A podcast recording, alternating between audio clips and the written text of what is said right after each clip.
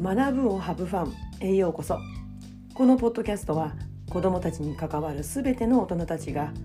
自分軸を大切に毎日をハブファンするための情報を発信しています。皆さんおはようございます。こんにちは。こんばんは。かな、えー、自分の働き方は自分で選ぶフリーランスティーチャーのじゅんじゅんです、えー、今日のテーマなんですけれども私フリーランスティーチャーと名乗っておりますがえ、フリーランスティーチャー初心者になって気づいたことというテーマでお話をします、え、私は29年間勤めていた公立小学校を2020年の3月に退職しました、まあ、その後4月から自分ビジネスと発信活動を中心とした生活を9ヶ月間続けてきたんですけれども、まあ、夏を過ぎたあたりからまあね退職する前から予想はしていたんですけれどもじゃあなんで辞めたんだっていう話なんですけどまあそれはそれなりにね理由があるわけですが、まあ、予想していた通り、まあ、授業をやりたくなっちゃったんですよね子どもたちとの関わりがまあ恋しくなったというか、まあ、そんなことなんですね。でまあ発信活動と子どもたちとの関わりを両立することのできる環境が、まあ、結果的に縁あって出会うことができました。え、自分の働き方を自分で選ぶフリーランスティーチャーという働き方は、ま、公立小時代には全くなかったわけなんですけれども、まあ、いざ自分がねそういった立場になって公立小学校と、まあ、それ以外の学校を体験してみて気づいたことっていうのがあるんですね。まあ公立にいる時から、まあ、多分こんな感じなんだろうなそれ以外の学びの場ってこんな感じなんだろうななんて比較しながらね、まあ、想像はしていたんですけれども、まあ、いざ自分が体験したことで初めて腹落ちしたことを、まあ、あるんですよね。だから今日はフリーランスティーチャー1年目です。またねこれから年数を重ねていく中でまた違う見方ができるとは思うんですけれどもとりあえず今1年目のこの初心者であるじゅんじゅんがあくまでも私個人の体験でしかならないケース1の体験を今日は皆さんにシェアしたいと思います。もし今日のポッドキャスト YouTube は公立症って上からねやらなきゃいけないことばっかり降ってくるからやりたいことはできないんだよ。とか公立症以外の学校は、まあ、ある程度ね、まあ、こうその学校選んでその学校に来ているんだからだから教師側は学校はやりたいことがやりやすいんだ、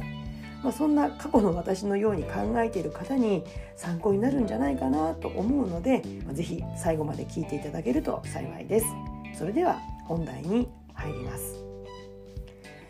自分の働き方を自分で選ぶフリーランスティーチャーという働き方は、まあ、公立小時代には全くなかったわけなんですけれども、まあ、いざね自分がそれぞれあのそういう立場を体験することによって、まあ、まだまだ少ない経験なんですけども気づいたことがあるんです。それはまあね当たり前かもしれないんですけれども公立小もそれ以外の学びの場もそれぞれ誇れるところとしんどいところの両方あるっていうことなんですよね。いやそんな当たり前でしょって思われる方もいらっしゃると思います。まあ、私もね頭ではそう分かっていました。ただね私ってこう自分で体験しないと本当にピンとこない本当不器用なんですよね。そういうタイプなのでやって初めて腹落ちしたわけなんですよ。じゃあ具体的にどんなところが誇れるところでしんどいところはどこなのかっていう話になると思うんですけれどもまあねあの閉じられた空間であれば私もそれはお話できるんですけれどもまあ、この場はね不特定の方たちが聞いてくださるこの SNS という場ではねやっぱり控えた方がいいなと思うので具体的な話っていうのはここではお話はしないようにしたいと思います。じゃあ具体的なことは控えるにしても、まあ、ちょっとね踏み込んでお話しすると、まあ、一時期私は公立症にいた時に感じていた窮屈さを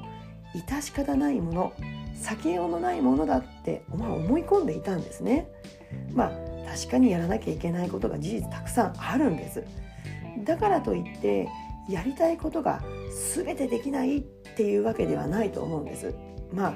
乗り越えなきゃいけないことはいくつもあると思うんですね。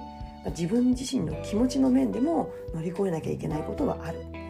まあ、でも私は公立症だとできなくて他の学校ならできるって思い込んでいたんですけれども、まあ、でもそんなことはなくっていざ公立小以外の場に身を置いて思うのは思い描いているやりたいことを今いる場所の中でできる範囲のことをやるしかないと思うようになりました、まあ、それが腹落ちしたんですね。だから人が語る、まあ、自分にとって未知の世界の事業実践だとか学級経営とかの話を聞くと今自分が現実にいる世界と比べていやいやうちじゃダメだできるわけないよとかね。いや同じね学年のメンバーに足並み揃えてほしいって言われるからいやできないよ。いやもうそれ無理だよって。まあこういうこともね過去の私もありました。ねそれで疲弊してしまうこともあった。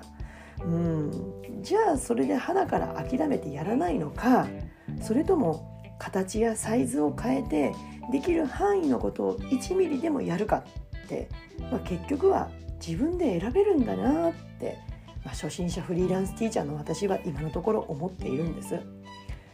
まあね数ヶ月前の私と今の私とではや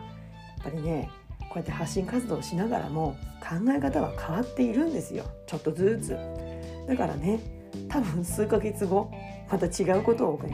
えたり言ってるかもしれないんですけども、まあ、それを私はポジティブに受け止めて自分の成長だと思っているんです。だからね、まあ、今はそう思うわけなので目の前の子どもたちとの時間を楽しめるように精一杯試行錯誤していきたいなって思ってます、いかがでしたでしょうか？今日はねフリーランスティーチャー初心者になって気づいたことについてお話をしました、